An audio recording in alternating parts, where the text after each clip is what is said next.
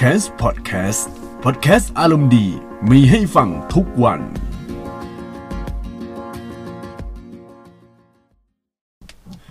สวัสดีท่านผู้ฟังนะครับ ที่กำลังรับฟังพอดแคสต์ของ c a m นะครับ ก็วันนี้จะมาชวนคุยเรื่องของ Social Media Management นะครับ Social Media Management เนี่ย ผมหาดูใน Google ก็อาจจะมีบ้างไม่มีบ้างแต่ว่า เชื่อไหมครับว่าหลายๆคนเนี่ยที่กำลังเล่น Facebook เล่น Twitter เล่น YouTube เล่น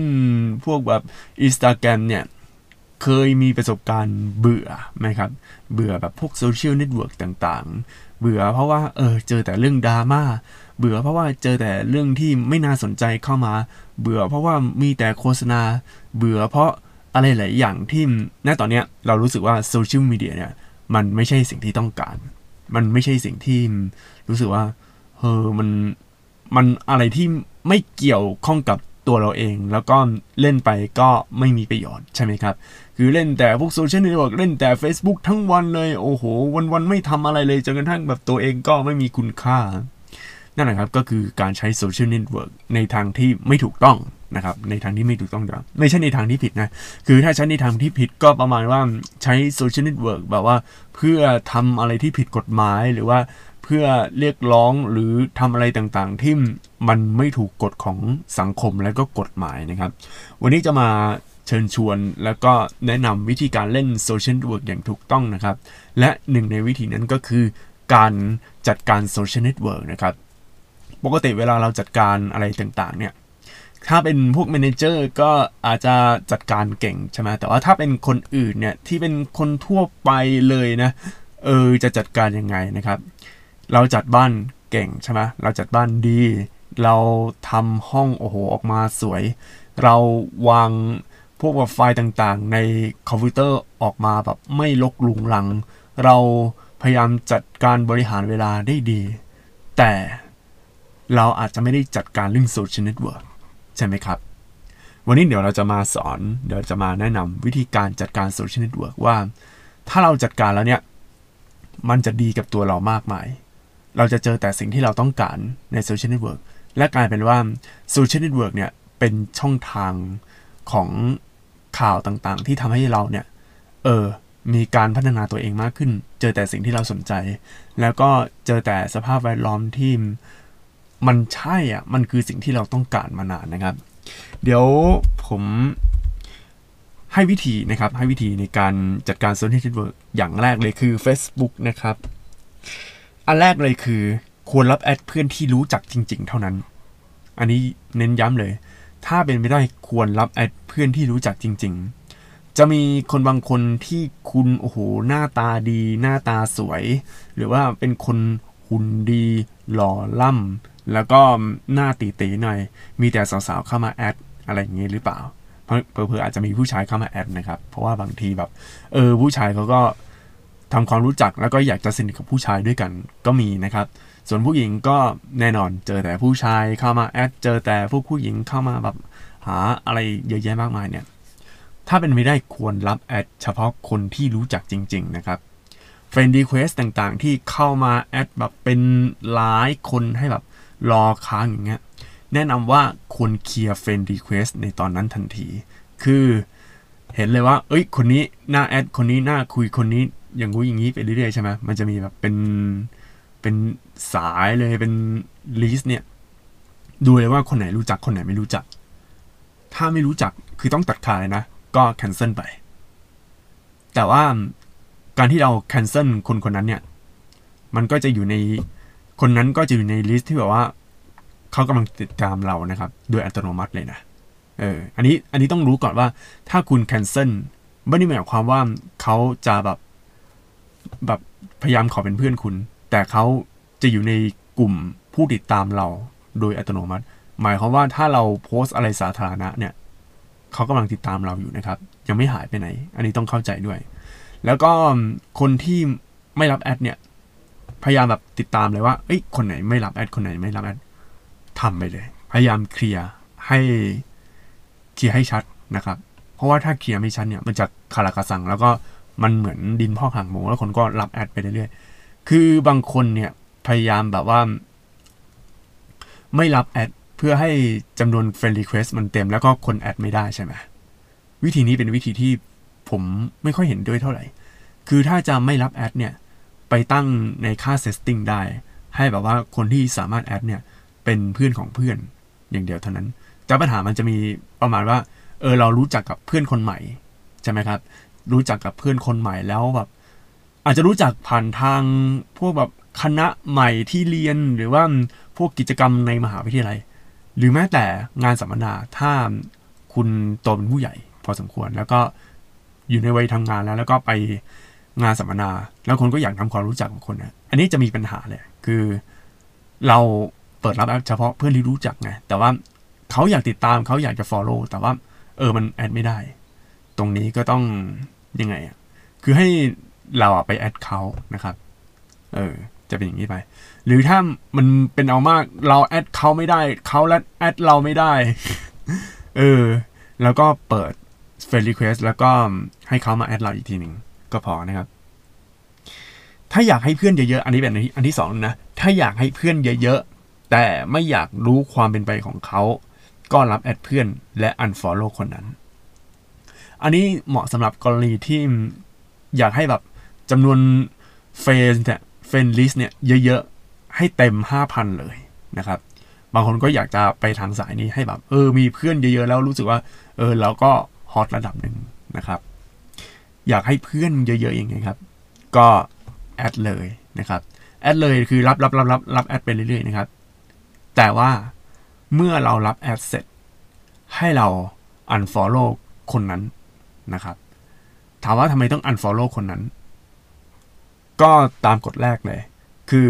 เราควรรับแอดเพื่อนที่รู้จักจริงๆ เพราะว่าเพื่อนที่รู้จักจากจากจริงๆเนี่ยเราจะติดตามเพื่อนของคนนั้น แล้วก็พอติดตามเพื่อนคนนั้นเราก็มีการคอนเนคชันไปไงแต่ว่าถ้าเราไม่รู้จักจริง ๆ แต่ว่าเรารับแอดเพื่อนเนี่ยเราก็ unfollow คนที่เราไม่รู้จัก เพราะอะไรรู้ไหมที่เรา unfollow เพราะว่าบางทีเนี่ย คนที่แอดเข้ามาหาเราเนี่ย เราจะต้องเจอกับเรื่องราวของเขาคนนั้น และเรื่องราวของคนคนนั้นเนี่ย อาจจะมีอะไรบ้างล่ะ อาจจะมีเรื่องที่เขาแชร์ แล้วเรื่องที่เขาแชร์เนี่ย เป็นเรื่องที่เราไม่ได้อยากจะสนใจเขาอะบางคนอาจจะแชร์ชีวิตประจำวันของเขา บางคนอาจจะแชร์เรื่องแบบ แล้วบางทีไลฟ์สไตล์ของเขาเนี่ย อาจจะไม่ตรงจริตกับเรา อย่างเช่นเราเป็นคนสนใจเรื่องการออกกำลังกายเรื่องการวิ่ง แต่เขาเอาแต่โพสต์เรื่องเกม เอาแต่โพสต์เรื่องเสริมสวย เอาแต่โพสต์เรื่องอะไรอย่างเงี้ยซึ่งมันเป็นสิ่งที่เราอาจจะไม่สนใจสนใจนี่แหละครับคือเราก็ unfollow คนนั้นได้ แต่ว่าถ้าเป็นไม่ได้เนี่ย อยากให้ใช้วิธีแรกดีกว่า ก็คือควรรับแอดเพื่อนที่รู้จักจริง ๆ แล้วก็ถ้าเราจะเจอคนไหนแบบเฮ้ยไลฟ์สไตล์น่าสนใจ ก็แค่ follow หรือถ้าอยากจะสนิทอะไรมากกว่านั้นก็รับแอดไปนะครับ ต่อไปครับ อันที่ 3 คือ ติดตามเพจหรือ Account ที่อยากจะติดตามเท่านั้น แนะนำเพจที่ทำให้ mindset เราเบิกบานขึ้น อันเนี้ยสำคัญมาก บางทีเราไปกดไลค์จากไหนอะไรก็ไม่รู้ อาจจะกดไลค์เพราะว่าเมื่อ ย้อนไปหลายปีที่แล้วตอนที่ทำควิสจำได้ไหมใครที่เล่น Facebook ในยุคที่ทำควิสก็เนี่ยต้องมาคุยกันจำได้ไหมว่าตอนที่เราทำควิสประมาณว่าเออทำไปทำมาเสร็จ ปรากฏว่าก่อนที่จะผลออกมาเนี่ยเขาจะบังคับให้กดไลค์เพจจำได้ไหมคือถ้าไม่กดไลค์ก็ควิสไม่ออกมา อันนี้มันเป็นหนึ่งในการเพิ่มยอดกดไลค์โดยปริยาย พิ่มแบบยอด engagement ของการกดไลค์เพจเพจหนึ่งจำได้ไหมถ้าจำไม่ได้ไม่เป็นไร แต่ว่ามันมีวิธีนี้อยู่และคนที่เล่น Facebook มาหลายปีประมาณ 7-8 ปีได้จนถึง 10 ปีเนี่ย อาจจะมีเพจที่เราเผลอไปกดไลค์โดยที่ไม่รู้ตัว แล้วเพจพวกเนี้ย อาจจะโพสอะไรที่มันไม่ตรงจิตกับเรา ให้เราถอนไลค์ออก หรือในปัจจุบันเนี่ย เวลาเราเข้าไปกิจกรรมอะไรต่างๆ มากมาย กิจกรรมพวกออกกำลังกาย กิจกรรมพวกแบบตามบูธที่มันเป็นอีเวนต์เนี่ย หรือแม้แต่งานเกม และบางบูธเนี่ย มันจะมีแจกของรางวัลใช่ไหมแต่กฎของแจกของรางวัลเนี่ย ต้องไปกดไลค์เพจ ต้องไปแชร์เพจก่อน ซึ่งวิธีนี้อันนี้ผมพูดตามตรงนะ ไม่ work อย่าไปทำอย่างนี้เลยนะครับ คือถ้าคุณอยากจะ แชร์เพจ ถ้าคุณอยากอะไรเงี้ยทำคอนเทนต์ให้มันเป็นไวรัลแล้วเดี๋ยวเขาก็กดไลค์เองนะครับ อันนี้อันนี้แนะนำเลยนะ คืออย่าไปทำไอ้อย่างเงี้ย เพราะว่ามันเสียทั้งของแจกแล้ว คือเขาคือเขากดไลค์เพราะว่าอยากได้แค่ของไม่ได้กดไลค์เพราะว่าเราอยากอันเนี้ยมันเหมือนการแลกไลค์กันอะพวกแลกซับใน YouTube อะอันนี้อันนี้ฝากถึงพวกหน่วยงานพวก องค์กรต่างๆ ที่กำลังจะใช้วิธีนี้ในการเพิ่มยอดไลค์ขององค์กรอะอย่าเลยนะครับ เออทำคอนเทนต์ให้มันแบบมันไวรัลอะนั่นแหละ แล้วก็พวกเพจที่เราติดตามหรือว่าคอนเทนต์ที่เราติดตามอะมันต้องติดตามจริง ๆ นะ สมมติว่าผมติดตามเพจแนวออกกำลังกายนะครับ ก็ดูเลย อันไหนที่เป็นเพจแนวแนวออกกำลังกายเพจแนว healthy เพจแนวการทำอาหาร เลือกติดตาม ส่วนอันไหนที่มันไม่น่าสนใจ เพจไหนที่เราไม่อยากติดตาม เพจไหนที่เออติดตามแล้วมันมันไม่ใช่สิ่งที่เราชอบอะ ก็ไม่ต้องไปกดไลค์ คืออันไลค์เพจนั้นไป เราเลือกได้นะ อันนี้คือเราต้องต้องเด็ดขาดว่า เฮ้ยอันนี้มันสิ่งที่น่าสนใจหรือเปล่า ไม่น่าสนใจก็อันไลค์ไป เดี๋ยวถ้าตอนไหนน่าสนใจก็เดี๋ยวไลค์กลับอีกทีหนึ่ง เรื่องนี้เลือกได้นะครับ ราะมันเหมือนแบบเป็นการ subscription แล้วก็ถ้าเราปล่อยคาราคาซังแบบไปกดไลค์เพจนู้นเพจนี้เรื่อยๆเนี่ย มันจะลกสมอง มันจะมีแต่เรื่องราวที่เราไม่น่าสนใจ และกลายเป็นว่าเราเลิกใช้พวก Facebook ในที่สุดนะครับ ต่อไปเลิกติดตามเพจที่ชอบแซะหรือแนวแนวบั่นทอนตัวเอง มีเยอะนะ คือไอการที่ทำ พวกเนื้อหาแนวแนวแซะแนวแนวแบบว่าบันทอนตัวเองแนวแนวอะไรอย่างเงี้ย มันเป็นความบันเทิงอย่างหนึ่ง แต่ว่ามันไม่เกิดประโยชน์ มันไม่มีพวกเรื่องราวมันไม่มีพวกอะไรที่เป็นความรู้อะดูแล้วมันไม่เกิดประโยชน์ดูแล้วมันมันอะไรอะเล่นพวกเล่นตามกระแส สมัยเนี้ย คนเล่นตามกระแส เพราะว่ามันเป็นเทรนด์ฮิตแล้วก็เพื่อความอยู่รอด ถ้าเราไม่เล่นตามกระแสเนี่ย ผลที่ตามมาคือคนก็ไม่แชร์ ก็ต้องทำทำใจด้วย เพราะว่าการเล่น Facebook ในยุคนี้คือ มันต้องตามกระแสนะตามกระแสนี้อยู่รอด ก็อย่างเพจเมเจอร์เพจเมเจอร์นี่เล่นพวกคอนเทนต์แบบ real-time content มากเลย เจอปัญหาอะไรตอนนั้นแบบเกิดประเด็นดราม่าหรืออะไรใหญ่โตเนี่ย เขาก็เล่น เขาต้องการยอด engagement ไงแต่ว่า เราติดตามแล้วมันมีสาระหรือเปล่านี่ก็ไม่รู้นะครับ เลือกติดตามเลิกติดตามเพจที่แบบ แนวแนวแนวแนวเนี้ยแนวแนวแซะแนวแนวแบบบนสารพัดปัญหา อย่างประมาณแบบ วันจันทร์อีกแล้วเหรอโอ้ยน่าเบื่อจังเลย วันนั้นคือประมาณแบบสมมติปีเพจเนี่ย วันศุกร์ยิ้ม วันเสาร์ยิ้มโคตรวันอาทิตย์ เริ่มหงอยแล้ว วันจันทร์อะไรอย่างเงี้ยคือมันเป็นความจริงที่แบบ เราอยากจะพัฒนาตัวเอง แต่ว่า ไอเนี้ยคือมันตอกย้ำมัน มันเอาง่ายๆมันเหมือนการสะท้อนอะคือสมัยเนี้ยพวกละครต่างๆ เนี่ย ละครจะเน้นทำสะท้อนสังคมใช่ไหมคือเราสะท้อนมากแหละ สะท้อนแบบว่า สะท้อนคืออะไรก็คือ ตีแผ่ชีวิตจริง แล้วก็เอามาให้เห็น ทุกคนเนี่ยก็ยังเห็นสะท้อนอยู่แล้วอะแต่ว่าพวกละครเกาหลี พวกดราม่าของเกาหลีอะไรเงี้ย พวกแบบแนวๆอะไรอะจะเรียกไงเดียเขาเรียกว่าซีรีส์เกาหลีดีกว่า เออ พวกซีรีส์เกาหลีเนี่ยเขาพยายามแบบนำพาสังคม คือพัฒนาสังคม จะสังเกตได้ พวกซีรีส์เกาหลีส่วนใหญ่เนี่ย พระเอก โอ้โห ใจดี มีความสุภาพบุรุษนางเอกก็มีความสุภาพบุรุษอะไรอย่างเงี้ยใช่ไหม ที่เป็นอย่างนี้เพราะว่าสังคมเกาหลีเนี่ยมันมีปัญหาเรื่องของความไม่เห็นอกเห็นใจ เรื่องของแบบผู้ชายนี่ดุร้าย ต่อว่าเอาแต่ตัวเองเข้าอะไรเงี้ย ไม่ค่อยเทคแคร์มารยาทไม่ค่อยดี คือสังคมเกาหลีเป็นอย่างนี้นะครับ แล้วก็ คนเกาหลีเขาแบบเห็นว่า เฮ้ยมันมันไม่ใช่สิ่งที่ดีแล้วไอ้เรื่องแบบวัฒนธรรมหรือมารยาทที่ไม่ค่อยดีของคนเกาหลีเนี่ย ก็เลยพยายามแก้พยายามแบบ ปรับปรุงด้วยซีรีส์ของตัวเองให้แบบว่าใส่ไมซ์เซตว่า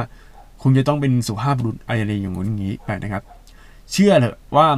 บางคนที่แบบคบกับคนเกาหลีเนี่ย อาจจะมีปัญหาว่า นิสัยมันไม่เหมือนตัวละครในซีรีส์เกาหลีเลยนั่นแหละครับ ก็คือคนเกาหลีเขาค่อนข้างแบบแนวแนวตรงไปตรงมา มารยาทอาจจะไม่ค่อยดี มารยาทอย่างนั้นน่ะ เออนะครับ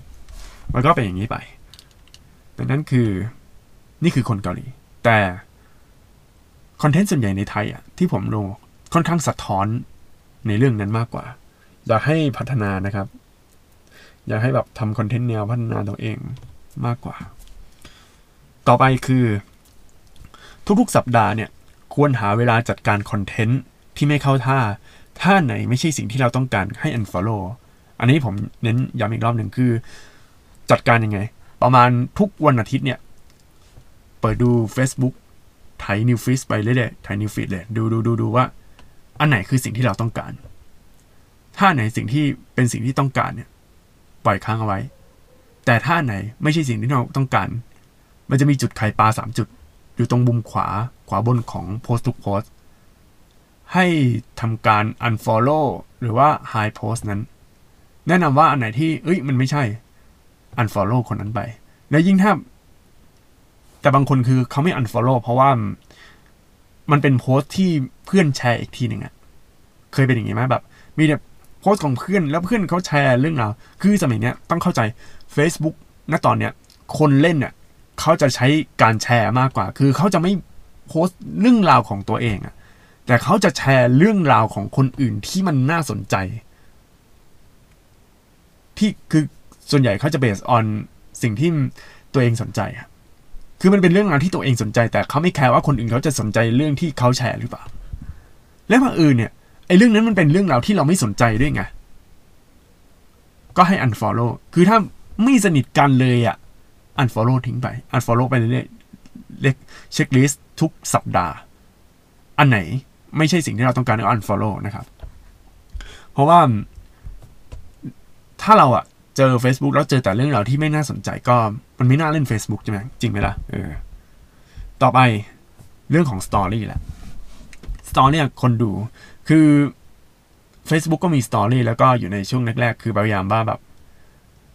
ไอ้พวกเรื่องราวพวกต่างๆ มันจะขึ้นใน Story ตลอดใช่ไหมครับ เรื่องของ Story เนี่ย เราก็ต้องเช็คดูเหมือนกันนะว่า Story คนไหนน่าน่าสนใจ เรื่องของ Story ส่วนใหญ่จะเป็นเรื่องที่แบบเราสนใจเพราะว่า personality แหละ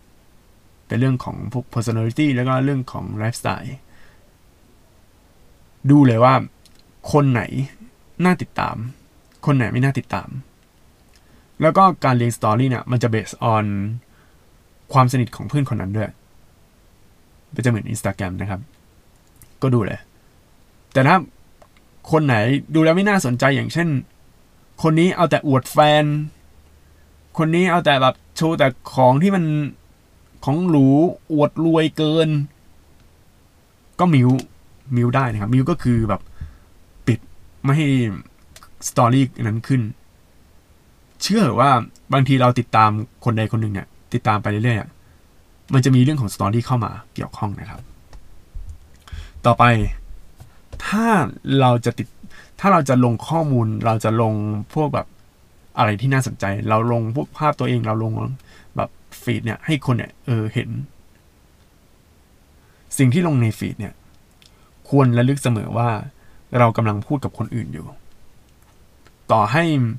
จำนวนเพื่อนของเราน้อย เป็นหลักสิบหลักร้อย แต่ว่าในสมัยนี้เวลาเราไปทำงานเราติดต่อกับคน Facebook เหมือนเป็นด่านแรกที่ทำให้เรารู้จัก personality ของเราเลยนะ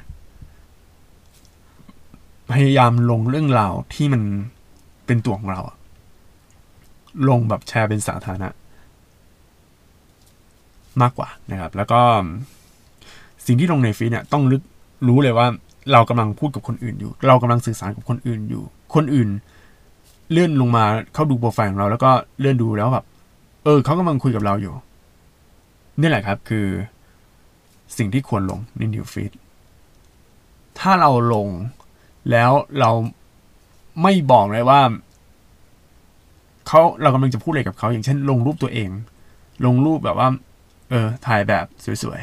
ๆ ลงอย่างเดียว ถ้าลงอย่างเงี้ยไปเล่นในไอจครับ ถ้าใน Facebook คือ มันต้องมีการสื่อสารกับคน เพราะว่าตำแหน่งการวางของ Facebook ระหว่างตัว description กับตัวตัวรูปภาพเนี่ย description จะมาก่อน รูปภาพจะมาทีหลัง แต่ Instagram รูปภาพจะมาก่อนเลย description มาทีหลัง ดังนั้นถ้าจะลงรูปสวยๆเนี่ยโดยที่ไม่ต้องแคร์เรื่อง description นะ ลงใน IG ได้ครับ อันนี้ฝากไว้ในเรื่องของการเล่น Facebook นะหลักๆเลยคือ เน้นให้ติดตาม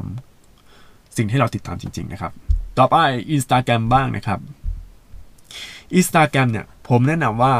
ให้เล่น Instagram ถ้าอยากจะเปลี่ยน mindset อันนี้จะเป็นเน้นลึกของเรื่องไลฟ์สไตล์แล้วถ้า Facebook ก็จะเป็นเรื่องของความคิดเรื่องของข่าวเรื่องของอะไรเนี่ยแต่ Instagram จะ เป็นเรื่องของไลฟ์สไตล์เป็นหลัก ก็จะมีทั้งไลฟ์สไตล์การกินไลฟ์สไตล์เรื่องการถ่ายรูปเรื่องการออกกำลังกายครับ อย่างของผมตอนเนี้ยผมเป็นคนชอบออกกำลังกายนะครับ ดังนั้น Instagram เนี่ยถ้าไปไม่ได้นะ ไปติดตามคนออกกำลังกาย ผ่านทางช่อง explore คือใน Instagram ถ้าเราเข้าในมือถือเนี่ย มันจะมีปุ่ม 5 ปุ่มข้างล่างนะครับ ปุ่มแรกก็เป็นปุ่ม Home ปุ่มที่ 2 คือ Export ตัวแว่นขยายเนี่ย อันนี้คือสิ่งที่สำคัญครับ กดเข้าไป แล้วดูเลยว่าอันไหนเป็นเรื่องราวที่เราน่าสนใจ มันจะ based on เรื่องของน่าสนใจมีมีแบบมีทั้ง art มีทั้ง culture มีทั้งเกมมีทั้งสปอร์ตมีทั้งฟิตเนสเนี่ยไอ้ข้างบนมันจะมีให้เลือกเลย แล้วเราก็ติ๊กดู หรือว่าเราจะดูจากภาพก็ได้ว่า เออภาพนี้มันออกแนวอะไร อย่างเช่นถ้าเห็นสาวสวยหุ่นดี แล้วก็ถ่ายรูปตอนอยู่ในฟิตเนส เราก็ดูเลยว่าเฮ้ยคนนี้น่าสนใจก็ติดตามคนนั้นติดตามคนนั้นติดตามไปเรื่อยๆแล้วก็พอเราติดตามเรื่อยๆเนี่ย เวลาเราเข้า Instagram เนี่ย เราจะเจอพวกภาพของสาวๆออกกำลังกาย เป็นเรื่องปกติ แล้วการที่เจอเรื่องปกติเนี่ย มันจะเข้าไปในจิตใต้สำนึกของเราว่า นี่แหละคือไลฟ์สไตล์ คือทุกวันนี้คุณจะต้องใส่ใจเรื่องสุขภาพ ใส่ใจเรื่องอะไรเงี้ยมันเหมือนเป็นความคิดบางคนเนี่ย เวลาอย่างคุณจะลดความอ้วน คุณก็ต้องทำอะไรล่ะ เออ บางคนแนะนำว่าให้ติดรูปผู้ชายหุ่นดีๆ มีซิกแพคมีกล้าม ติดไว้ในห้องของเราทุกวัน มันจะเหมือนกดแรงดึงดูดอย่างหนึ่งที่ที่ผมเคยอ่านหนังสือ The Secret แล้วก็เคยดูวิดีโอ The Secret เขาบอกว่ามีอยู่ครั้งหนึ่งเนี่ย อยากได้บ้าน ราคาแพงๆอย่างนั้น เขาก็เอารูปบ้านราคาแพงๆติดอยู่กับแถวๆหน้าจอคอม หรือบางทีก็เอาเป็นรูปโปรไฟล์ในคอม เพื่อย้ำเตือนตัวเองว่านี่คือสิ่งที่เราต้องการมันเป็นแรงดึงดูด อันนี้ก็เหมือนกันคือ Instagram คือ ถ้าคุณอยากหุ่นดีคุณก็ต้องแบบเอารูปแบบคนหุ่นดีๆอะไรอย่างเงี้ยคือดูเพื่อมีการเปลี่ยนใหม่เสร็จแล้ว บางทีเราก็ดูไลฟ์ของคนคนนี้ คือ Instagram เนี่ยมันเหมือนเป็น ที่ของไลฟ์สไตล์เลย มันไม่ใช่แค่เราออกกำลังกายอย่างเนี้ย บางทีเราเห็นไลฟ์แล้วเขากำลังกินอาหารที่มีสุขภาพเนี่ย ไม่จะเปลี่ยนไมเซ็ตนะครับ เออ ต่อไปก็คือ ควรติดตามเพื่อนของเราจริง ๆ ถ้าคุณอยากจะติดตามเพื่อน อยากจะติดตามออะไรอันอื่นเนี่ย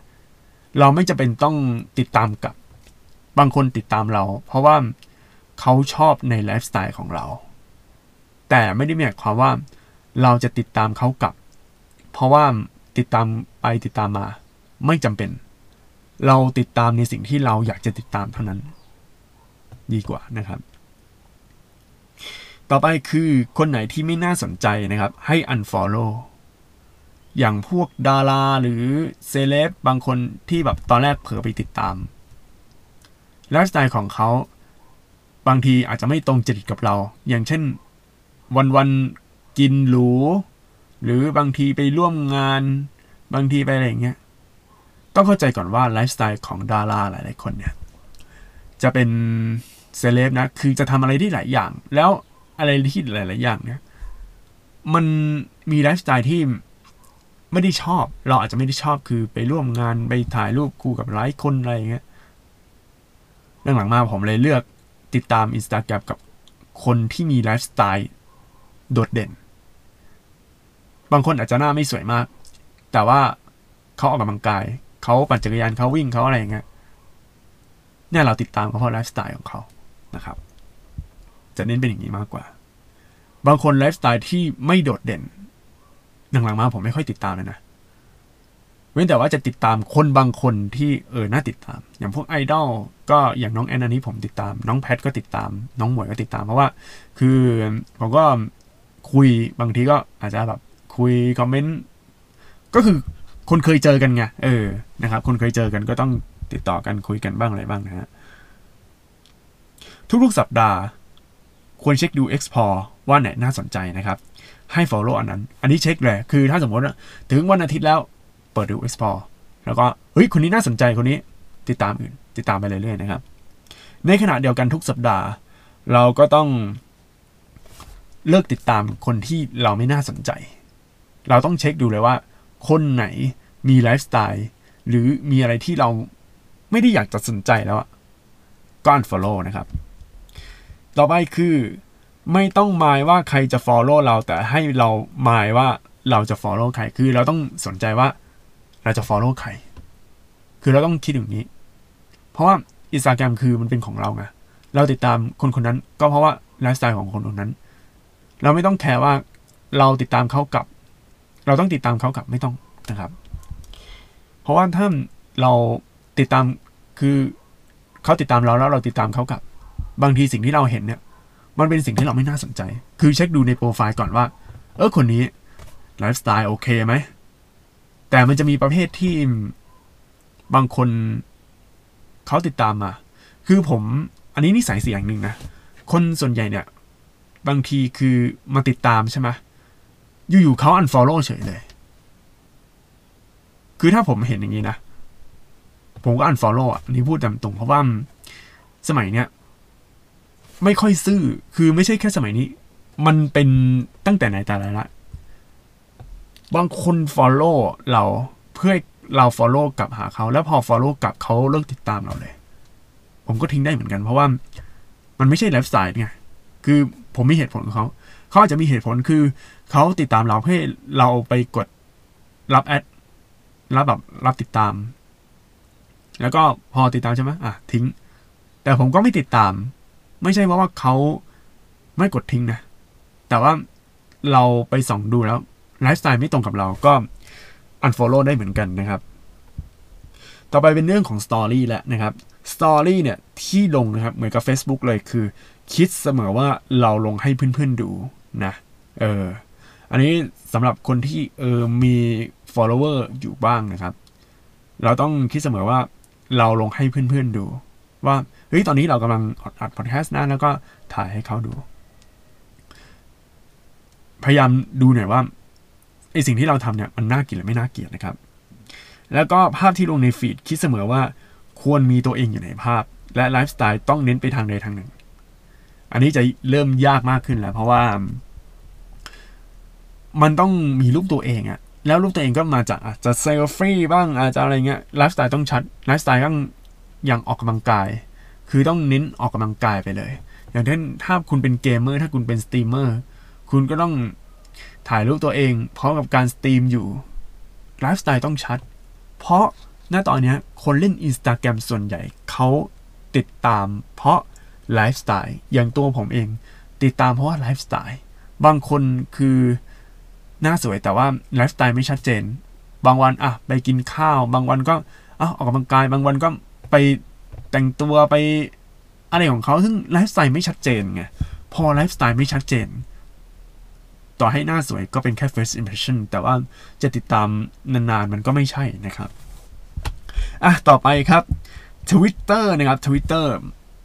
บางคนบอกว่า Twitter เนี่ยเป็นที่ระบายอารมณ์นะครับ แต่ว่าถ้าเป็นไปได้เนี่ยอยากให้ระบายอารมณ์ที่อื่นดีกว่า ไม่อยากให้ระบายอารมณ์ใน Twitter แบบโอ้โหวันๆก็อาจจะดราม่าวันๆอะไรเงี้ยผมเคยลองสร้างแอคหลุมใน Twitter แล้วก็ไประบายอะไรอย่างเงี้ยมัน มันก็เท่านั้นนะคือเอาง่ายๆนะต่อให้เราเครียดต่อให้อะไรเงี้ยแบบโอ้โหอยากจะด่าอยากจะอะไรเงี้ยอืมคือทวิตเตอร์เนี่ยมัน มันก็บันทึกไปแล้วอะว่า เออเราด่าใครเราด่าอย่างเงี้ยพอเราไปเปิดดูปรากฏว่า มันเหมือนเราเข้าไปในห้องน้ำโดยที่ยังไม่ได้กดชักโครกอะแล้วมันก็เติมเต็มไปเรื่อยๆครับ นะ ถ้าอยากจะระบายอารมณ์คือ ไปทำกิจกรรมอย่างอื่น อย่างเช่นออกกำลังกายไปอะไรเงี้ย อันนี้ผมเดี๋ยวผมต้องทำพอดแคสต์เกี่ยวกับเรื่องการออกกำลังกายสำหรับพวกบุคคลเริ่มต้นนะเออเพราะว่าอันนี้มันมีประโยชน์มาก แล้วก็มีหลายคนก็ ก็มีผลวิจัยแล้วก็ทำพวกพอดแคสต์หรือ YouTube มาแล้วว่าเออการออกกำลังกายเนี่ยทำให้เราอะมีสติที่ดีขึ้น หรือว่ามีเรื่องแบบ productivity ดีเยอะอย่าง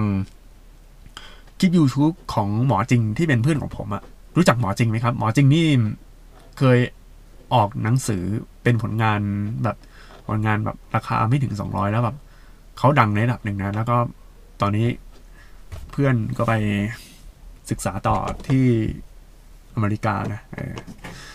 หมอจริงอะเคยทำคลิป YouTube ซึ่งลงไม่เมื่อไม่กี่สัปดาห์นี้เองเขาบอกว่า การออกกำลังกายเนี่ย มีผลวิจัยว่ามีการเพิ่มเซลล์เอสติมนะครับ เพิ่มแบบความภูมิใจในตัวเอง ดังนั้นออกกำลังกายเพราะว่าตอนที่ผมออกกำลังกายเฮ้ยมันเป็นเรื่องจริง แบบว่า ตอนแรกผมเครียดมากๆเลย แต่พอออกกำลังกายได้แบบได้กระโดดเชือกได้วิ่งได้เล่น TRX นะครับ ความเครียดหายไปเลยนะ แล้วก็มันอยู่กับตัวเองอะเพราะว่าอะไรรู้ไหมเวลาเราวิ่ง มันจะอยู่กับตัวเอง มันจะสนใจกับตัวเองนะครับเออเรื่องนี้ถือว่าเป็นเรื่องสำคัญแล้ว ลองดูเนี่ยครับพอแบบเซลล์สตีมเยอะมากขึ้นเนี่ยมันเป็นการบูสต์เซลล์สตีมเนี่ยดูในพวก อินสตาแกรมคนแนวคนออกกำลังกายโอ้โห ส่วนใหญ่แบบ มันมันเป็นคุณค่าทางจิตใจมันเป็นความภูมิใจในตัวเอง แล้วพอความภูมิใจในตัวเองก็อยากใช้คนคนอื่นรู้ มีแต่รูปถ่ายรูปสวยๆ ตอนออกหลังจากออกกำลังกาย คือในตอนนี้มันเหมือนเป็น value ทางสังคมที่ตอนเนี้ยหลายๆคนเริ่มจะมามอง เมื่อก่อนในอินสตาแกรมเนี่ย ย้อนไปประมาณสักสามปีได้ ยุคนั้น food truck เยอะมาก ๆ เลย พวก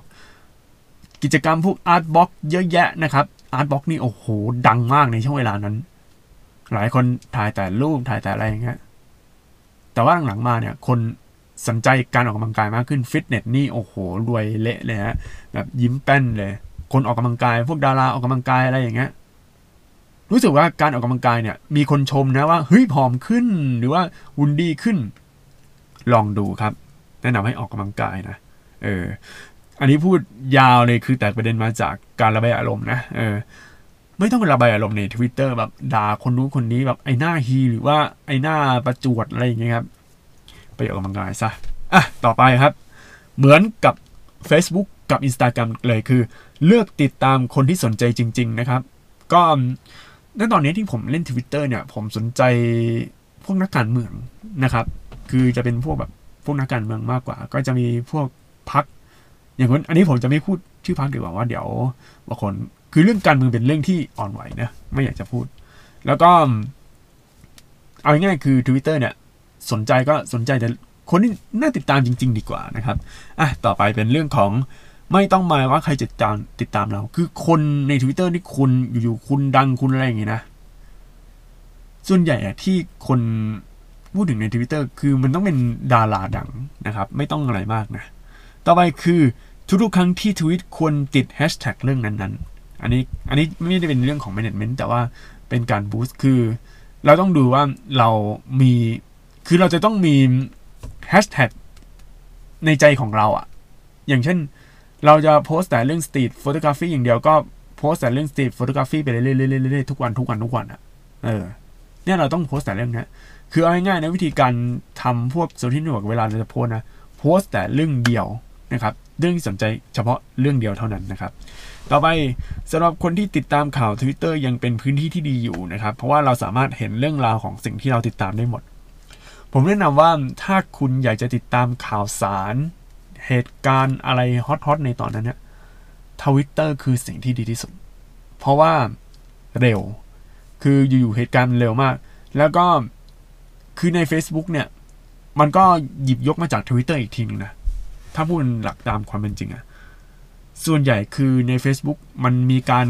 ตอกไข่ใส่สี มีการดัดแปลง มีการใส่มีมสร้างสรรค์แบบจน จนมันจะแบบมันมันกลายเป็นเรื่องตลกไปเลยเรื่องดราม่าเนี่ย อย่าง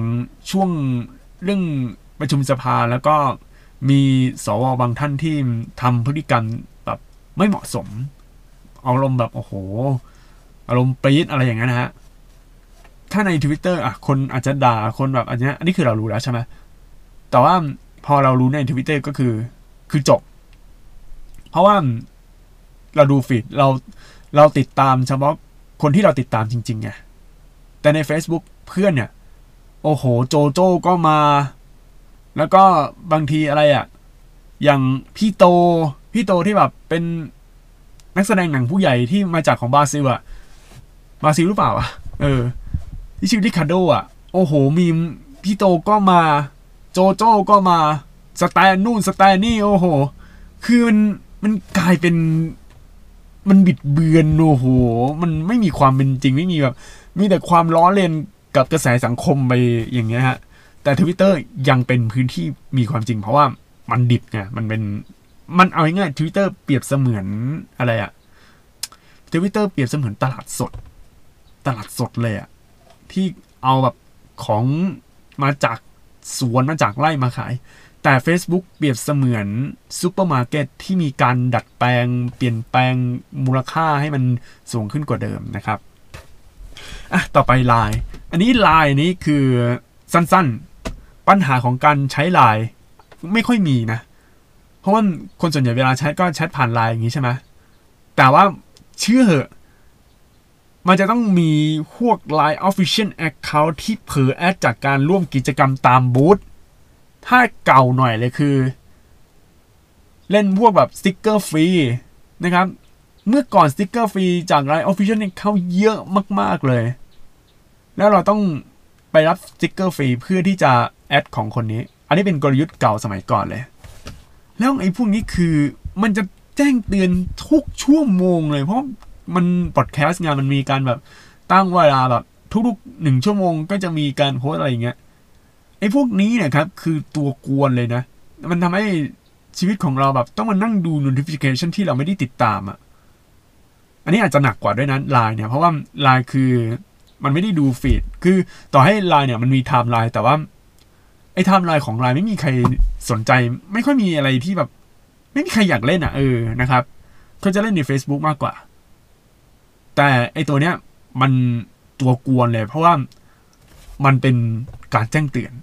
มันจะไล่ไล่คือเสียงมันจะมาเลยโอ้โหแล้วพอแจ้งเตือนเฮ้ยใครส่งไลน์มาวะปรากฏว่าอ้าวไลน์ Official Account มันแจ้ง อย่างช่วงสุขสันต์วันแม่อะไรอย่างเงี้ย เออ ประจำเลยโอ้โหขึ้นแบบหนึ่งชั่วโมงไล่ไล่ไล่เปิดมาสุขสันต์วันแม่ อะ พอไปดูอีกทีไลน์ Official Account อันหนึ่งบอกว่าสุขสันต์วันแม่สุขสันต์วันโอ้โหนึกว่าเพื่อนส่งมาคือบางทีอะคือผมดูพวก เอออะไรอะ มันมีพวกติดตามคือติดต่อกับลูกค้าผ่านทางไลน์ใช่ไหมนึกว่าลูกค้าติดต่อไม่ใช่ ไม่ใช่นะครับ อันนี้ก็แบบมิวมิวได้คือ turn notification off หรือว่าบล็อกพวก Line Official Account ไปได้นะครับ แล้วก็ พวกกลุ่มนี้ตัวดีเลย พวกกลุ่มกลุ่มไลน์อะ กลุ่มไลน์เนี่ยผมจะ turn notification off นะครับ คือปิดการแจ้งเตือนไปเลย บางทีแบบ โอ้โห ส่งมาคุยไป นึกว่าคนส่งไลน์มา ไม่ใช่นะครับอะก็มีแค่นี้สำหรับไลน์นะครับ อันนี้มาพูดถึงองค์รวมทุกสิ่งทุกอย่างเนี่ยเออเราเล่นโซเชียลเน็ตเวิร์กแบบยังไงให้มันแบบ productivity แล้วก็มันดูแบบ มันใช่อะมัน healthy ดีนะครับ ก็คือเราต้องจัดการโซเชียลเน็ตเวิร์กให้มันดีนะครับ เป้าหมายการจัดการโซเชียลเน็ตเวิร์กในพอดแคสต์นะครับ คือเราอยากให้ใช้โซเชียลเน็ตเวิร์กให้เกิดประโยชน์สูงที่สุด อย่างรับข่าวสารที่ต้องการในแต่ละวัน อันไหนที่เราไม่ได้สนใจเราก็ไม่ต้องไปติดตามนะครับ คือจะบอกก่อนทำไมเราต้องทำอย่างเงี้ยเพราะบางโซเชียลเน็ตเวิร์กอย่าง YouTube อันนี้ไม่ต้องไปอันนี้เลยนะ คือ YouTube เนี่ย ระบบมันจะคล้ายๆ Netflix หรือว่า Spotify เพราะว่า YouTube มันเป็นสื่อแบบ on demand นะครับ แต่ Facebook Twitter อะไรพวกเนี้ย มันเป็นสื่อแบบ feed อะอันนี้ผมยังไม่รู้ว่ามันมัน on อะไร on supply หรือว่า on คืออยู่ในมันไม่ใช่ในความต้องการของเราอะมันเป็นความยัดเยียดถ้าสมมติเราไปเข้าไปเผลอไปกดไลค์หรือว่าไปติดตามใครบางคนที่ เราไม่ได้ติดตามอะคือมันออนดีมานแต่ว่ามันกึ่งกึ่งออนดีมานแต่ว่า YouTube คือมันออนดีมานจริง ๆ ถ้าเรา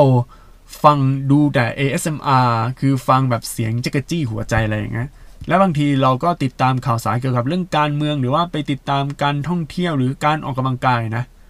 วันต่อไปเราเปิดใน YouTube ก็จะมีแต่พวกคลิปออกกำลังกาย หรือว่าคลิปแบบท้าไปกินอาหารหรือแบบ ASMR แล้วไอ ASMR ที่ว่าเนี่ย มันจะเป็นคลิปใหม่ มันจะเป็นคลิปอื่น บางทีอาจจะเป็นคลิปเดิม แต่ว่าเราฟังไม่จบแล้วก็มันจะโชว์บ่อยนะครับ นี่คือระบบของ YouTube นะ แล้วบางทีเราจะเจอพวกเรื่องบางเรื่องที่แบบ เฮ้ย เฮ้ยช่องนี้ทำเรื่องเราน่าสนใจแล้วก็จะเจอใหม่ คือฟีดของ YouTube เนี่ยอันนี้คือเป็นฟีดดี เพราะว่าเป็น คือต้องการต้องเข้าใจก่อนว่า YouTube มันเป็นโซเชียลเน็ตเวิร์กแบบ on demand นะครับ แล้วก็พวก Instagram พวกอะไรเงี้ยมัน on demand แล้วก็พอดแคสต์พอดแคสต์มันก็ on demand เหมือนกัน แต่ว่าระบบ feed เนี่ย ผมมองแล้วมันยังไม่เหมือนใน YouTube เพราะว่าคืออย่างเช่นเราฟังพอดแคสต์ของช่องนี้ใช่ไหมแต่ว่ามันยังไม่มีการแนะนำแบบให้ฟังพอดแคสต์ของอีกช่องหนึ่งแต่ว่าเนื้อหาเดียวกัน มันยังไม่มีตอนนี้นะครับ ก็ต้องพัฒนา feed ของพอดแคสต์ต่อไปนะ เพราะว่าพอดแคสต์ตอนนี้กำลังดังนะครับ แต่ ทุกสิ่งทุกอย่างมัน base on ความสนใจของเรานะอันไหนที่เราไม่สนใจเราก็เลิกติดตามมันซะ เพื่อการเล่นโซเชียลเน็ตเวิร์กที่ดีขึ้น พบกันใหม่ในพอดแคสต์ตอนหน้านะครับ เดี๋ยวลาไปก่อน สวัสดีครับ ติดตามฟังพอดแคสต์ของ Camps ได้ทุกๆวัน ผ่านช่องทาง Spotify Google Podcast และ Podbean สนใจลงโฆษณาและพูดคุยกับ podcaster ผ่านทาง Direct Message Twitter c a m p s podcast Instagram at camps underscore official หรือ Facebook camps podcast ได้ทุกช่วงเวลา แล้วพบกันในตอนต่อไปนะครับ